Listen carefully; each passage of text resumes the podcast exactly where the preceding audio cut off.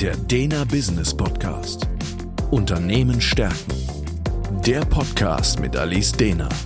Sie gibt Antworten auf Business- und Leadership-Fragen.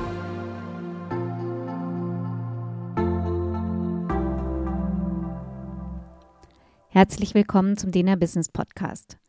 Heute gibt es die vierte Folge zum Thema Stressoren, die man kennen sollte, um die Resilienz zu stärken.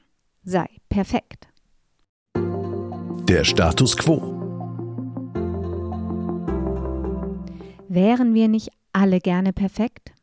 Perfektion ist eine so schöne Sache und genau deswegen ist zumindest in unserem Kulturkreis, glaube ich, der Sei perfekt-Antreiber einer der am weitesten verbreiteten. Aber abgesehen davon, dass Perfektion sowieso eine Illusion ist, führt der Stressor Sei perfekt aber eben nicht zu einem besseren Ergebnis, sondern führt in erster Linie zu einer Menge Stress und im Nachgang meist dazu, dass das Endergebnis schlechter ist, als es hätte sein können, wäre man das Thema gelassen angegangen, ohne den Stress. Der Ansatz. Ich mache den Stressor erst einmal an einem Beispiel fest. Stellen Sie sich einen Studenten vor, der den Auftrag bekommt, ein Referat zu halten zu einem bestimmten Thema. Der Professor nennt dazu ein Buch, das der Student als Grundlage für sein Referat nehmen soll. Der Student kennt leider diesen Sei perfekt Antreiber ziemlich gut, geht in die Unibibliothek und sucht das Buch heraus, das der Professor genannt hat. Stellt dabei fest, dieses Buch ist eigentlich eine Sekundärliteratur. Jetzt will er ja aber unbedingt ein richtig gutes, ein perfektes Referat abliefern. Und deswegen holt er sich natürlich auch noch die Primärliteratur, die in der Sekundärliteratur genannt ist. In jener Primärliteratur stehen allerdings jetzt noch drei weitere Bücher, die eben extrem gut sind in Bezug auf das Thema und eine hervorragende Sekundärliteratur darstellen das Referat soll ja perfekt werden, also holt sich der Student sehr fleißig auch noch diese drei Bücher. Er sitzt also am Schluss mit fünf Büchern da, anstatt mit einem und gerät dann natürlich massiv in Zeitstress. Wenn er es also überhaupt noch schafft, dieses Referat rechtzeitig fertig zu kriegen, was bei manchen Studenten mit Perfektantreiber schon passieren kann, dass das eben nicht gelingt, dann ist das Referat so überladen mit Informationen, dass er alle Studenten, die zuhören, abhängt während des Referats. Keiner kann mehr folgen und alle verlieren den Überblick. Das sind zwei Dinge, die, wenn man den Sei perfekt-Antreiber gut kennt, sehr häufig passieren. Das heißt, der Zeitstress wird enorm und man verliert irgendwie den Überblick. Woher kommt der Stressor eigentlich? Auch der wird eben, wie gesagt, gerne wieder in der Kindheit vermittelt über Botschaften, wie gut ist nicht gut genug. Also, Sie können sich vorstellen, ein kleines Kind baut mit Bauklötzchen und ähm, macht ein wahnsinnig kreatives Gebilde, das er das Kind Haus nennt. Vater oder Mutter sehen dieses kreative Gebilde und sagen, ah, ich zeig dir mal, wie ein statisch richtig gutes Haus funktioniert und baut auch ein Haus, das allen statischen Ansprüchen genügt, aber die Grundbotschaft ist, Deins ist ein kreatives Gebilde. So sieht ein Haus aus. Das reicht nicht aus, was du da gemacht hast. Gut ist nicht gut genug. Dann kommt das Kind irgendwann in die Schule und kommt freudig mit einer 2 in einer Mathearbeit nach Hause. Dann schaut sich Vater oder Mutter die Arbeit an und sagt, ach, hättest du den blöden Fehler nicht gemacht, dann hättest du sogar eine 1 geschafft. Grundbotschaft ist aber wieder, gut ist nicht gut genug. Und auch hier wieder sehr häufig wird dieser Sei perfekt-Antreiber von Generation zu Generation weitervermittelt in der Form, dass die Eltern selber mit Fehlern zum Beispiel unglaublich schlecht umgehen können, wenn sie etwas falsch gemacht haben, ähm, dass sie da sehr unsouverän mit umgehen und entsprechend auch an sich selbst einen Anspruch an den Tag legen. Das heißt für alle Eltern unter Ihnen schon mal die gute Botschaft, Sie müssen als Eltern nicht perfekt sein. Sie dürfen Fehler machen, weil genau dann können die Kinder lernen, Perfektion ist eine Illusion und es darf auch mal was schiefgehen. Wozu der Stressor führt, ist einmal der Stress darüber, dass man eben in Zeitverzug kommen kann, wenn man eben versucht, alles perfekt zu machen.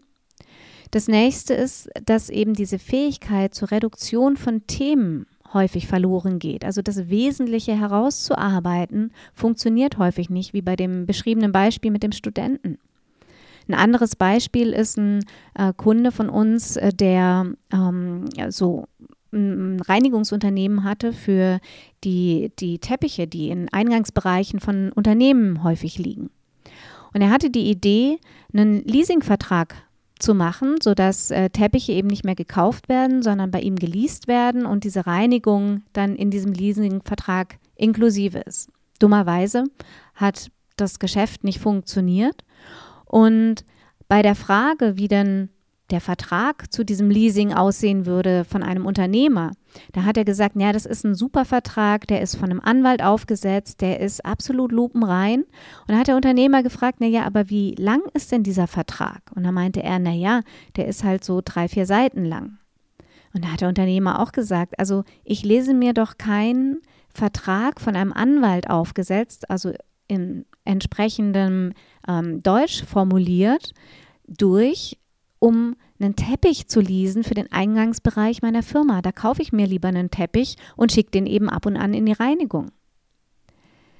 Daraufhin hat der Unternehmer, der eben diese Reinigungsfirma für Teppiche hatte, diesen Vertrag reduziert, hat ihn auf eine halbe Seite runtergekürzt. Er war natürlich juristisch nicht mehr astrein, aber plötzlich lief das Geschäftsmodell.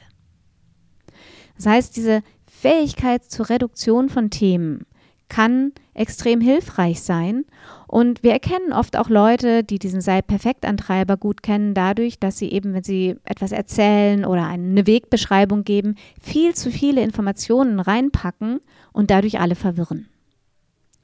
Was auch ein Outcome ist bei diesem Stressor, ist eben eine fehlende Fehlertoleranz. Das heißt, dass wir sehr unsouverän werden in dem Moment, wo uns ein Fehler unterläuft und das vielleicht sogar auch noch öffentlich in der Präsentation und wir dann plötzlich gar nicht mehr fähig sind, weiter zu präsentieren, ähm, souverän damit umzugehen, nur weil wir auf einen Rechtschreibfehler in der Präsentation hingewiesen wurden. Ich denke, auch deswegen tun wir uns so schwer in Unternehmen mit der Einführung der sogenannten Fehlerkultur. Denn zu viele Führungskräfte und Mitarbeitende kennen diesen Sei perfekt Antreiber halt wahnsinnig gut. Und da geht es einem einfach mit einem durch, wenn ein Fehler unterläuft, da hauen wir entweder drauf oder wenn er uns selber unterlaufen ist, ist es mega peinlich. Aber so ist es natürlich schwer, eine Fehlerkultur einzuführen, wenn da so wenig Fehlertoleranz in den einzelnen Persönlichkeiten ist. Aber da liegt oft dieser Stressor zugrunde. Ganz wichtig ist es zu unterscheiden zwischen einem hohen Anspruch an die Arbeit oder eben diesem sei perfekt Antreiber. Das heißt, ich kann einen sehr hohen Anspruch an die Arbeit haben, ohne unter diesem Antreiber zu stehen. Jetzt ist die Grundfrage, wie viel Stress liegt darunter? Wie reagiere ich eben zum Beispiel, wenn ein Fehler passiert? Kann ich dabei entspannt bleiben und sagen, hey, ich lerne daraus oder spanne ich mich total an, werde knallrot und ähm, erstmal arbeitsunfähig? Oder eben auch diese Fähigkeit zur Reduktion. Habe ich einen hohen Anspruch an die Arbeit, dann kann ich auch sehr wohl unterscheiden, was ist wichtig und kann wesentlich besser priorisieren, als wenn ich gerade unter diesem Sei perfekt Antreiber stehe. Das heißt, man kann einen hohen Anspruch an die Arbeit haben, ähm, ohne den Perfektantreiber. Aber mit dem Perfektantreiber wird die Arbeit meistens schlechter. Also entsprechend, wenn ich operiert werden müsste, dann hätte ich sehr gerne natürlich einen Chirurgen mit einem hohen Anspruch an seine Arbeit, aber nicht so gerne einen, der den Perfektantreiber hat, weil der würde vielleicht versuchen, noch die perfekte Naht hinzukriegen und dabei gar nicht bemerken, dass ich nebenbei abnippel. Also das heißt, wirklich unterscheiden zu können, was ist wichtig und was hat Priorität. Die Lösung. Was fehlt bei dem Perfektantreiber, ich denke, das ist schon klar geworden, sind die Erlaubnisse, auch mal fünf gerade sein zu lassen oder gut, gut genug sein zu lassen. Der Mut zur Lücke, eben auch mal eine Information auszulassen, um darüber aber ein besseres Bild abliefern zu können oder aber eben die Erlaubnis, schlicht Fehler machen zu dürfen. Was hier hilft, ist einmal nochmal wirklich sich immer wieder diese Erkenntnis vor Augen zu führen, dass in jedem Fehler auch ein Helfer steckt. Ich glaube, ich habe es schon mal in einem Podcast erwähnt. Schreiben Sie sich das Wort Fehler mal auf und sehen Sie, dass mit allen Buchstaben da drin auch ein Helfer steckt. Kleine Fehler manchmal bewusst einzubauen, kann enorm helfen. Das habe ich zum Beispiel einem Coachie geraten, der immer wahnsinnig aus dem Konzept geraten ist, wenn er präsentiert hat und da eben irgendein Fehler, irgendein kleiner sprachlicher Fehler passiert ist. Ich habe angeregt, in die Präsentation selber mal bewusst kleine Fehler einzubauen. Das eine hat dazu geführt, dass er gemerkt hat, das merkt fast nie jemand, wenn ich da einen keinen kriegsentscheidenden kleinen Fehler einbaue. Und selbst wenn es jemand merkt, konnte er natürlich in dem Moment dann wesentlich entspannter damit umgehen, wenn er darauf hingewiesen wurde, weil er ja wusste, dass der Fehler da drin ist. Das hat er aber geübt darin, entspannt damit umzugehen, wenn man auf einen Fehler hingewiesen wird. Zudem hat der Coachie auch noch beobachtet, dass er immer kreativer wurde in der Gestaltung seiner Charts weil er einfach irgendwie so einen diebischen Spaß darin entwickelt hat, diesen Fehler einzubauen und überlegt hat, welchen Fehler baut er ein, wer wird es wohl merken. Aber darin wurde seine Kreativität äh, geweckt und die Folien wurden immer lockerer und ähm, ja, auch reduzierter in der Information. Und das kam extrem gut an in der Firmenleitung. Eine andere Möglichkeit ist eben, immer wieder wirklich zu üben, Themen zu reduzieren auf das Wesentliche, zu priorisieren, zu schauen, was ist das Eigentliche, was in dem Thema jetzt gerade interessant ist. Wichtige Reportings zum Beispiel immer mit der Zusammenfassung der Kernpunkte anzufangen und darauf zu vertrauen, dass der Zuhörer, das Gegenüber schon fragen wird, wenn hier mehr Wissen gewollt ist. Das habe ich zum Beispiel mit einem Coachie gemacht, der eben auch immer viel zu viele Informationen gegeben hat und dadurch äh, Gespräche ausgeufert sind, aber eben dann die Essenz oft verloren gegangen ist. Und der hat wirklich vor allem für ähm, Joe Fixes mit seiner Führungskraft geübt, die Themen zusammenzufassen. Und auch hier wurde die Qualität der Showfixes massiv erhöht, weil die Kernpunkte plötzlich auf dem Tisch waren und seine Führungskraft wiederum eben wirklich nachfragen konnte, wenn eben für irgendwas mehr Verständnis notwendig war. Für Führungskräfte bedeutet es natürlich wieder, diese fehlenden Erlaubnisse immer wieder zu geben. Das heißt, immer wieder auch die Botschaften zu senden, dass es okay ist, einen Fehler zu machen, dass manchmal gut genug auch ausreicht. Und eben ganz wichtig, und ich glaube, daran hakt es so häufig, es selbst vorzuleben. Weil eben, wie gesagt, es ist sehr verbreitet und sehr viele Führungskräfte kennen diesen Antreiber bei sich selbst. Also da wirklich auch erstmal mit sich selber zu arbeiten, um wirklich diese Fehlertoleranz, diese Reduktion vorleben zu können vorleben zu können, entspannt mit Fehlern umzugehen. Zusammenfassungen aber eben durchaus auch einzufordern und dann eben für gute, prägnante Zusammenfassungen viel positive Wertschätzung zu geben. Und wenn eben bei und äh, bei Mitarbeitenden Fehler passieren, natürlich auch dafür ähm, keine Keule auszupacken, sondern eben auch hier die, die, die Hilfestellung darin zu sehen und eben entspannt zu bleiben. In agilen Settings gibt es diese Definition of Done. Also das heißt eine Definition dessen, wann es eigentlich eine Aufgabe erledigt. Auch darüber mit Mitarbeitenden mal zu sprechen, also wann ist eigentlich eine Aufgabe erledigt, kann extrem hilfreich sein, weil da die Definitionen eventuell massiv auseinandergehen. Das heißt, die Definition of Done der Führungskraft vielleicht eben bei 85 Prozent liegt, aber bei Mitarbeitenden bei gefühlten 120. Und entsprechend ein Gespräch darüber, wann ist eigentlich für mich eine Aufgabe fertig, kann auch helfen, da entstressend zu wirken und dann entsprechend eben auch auf das Resilienzkonto einzuzahlen.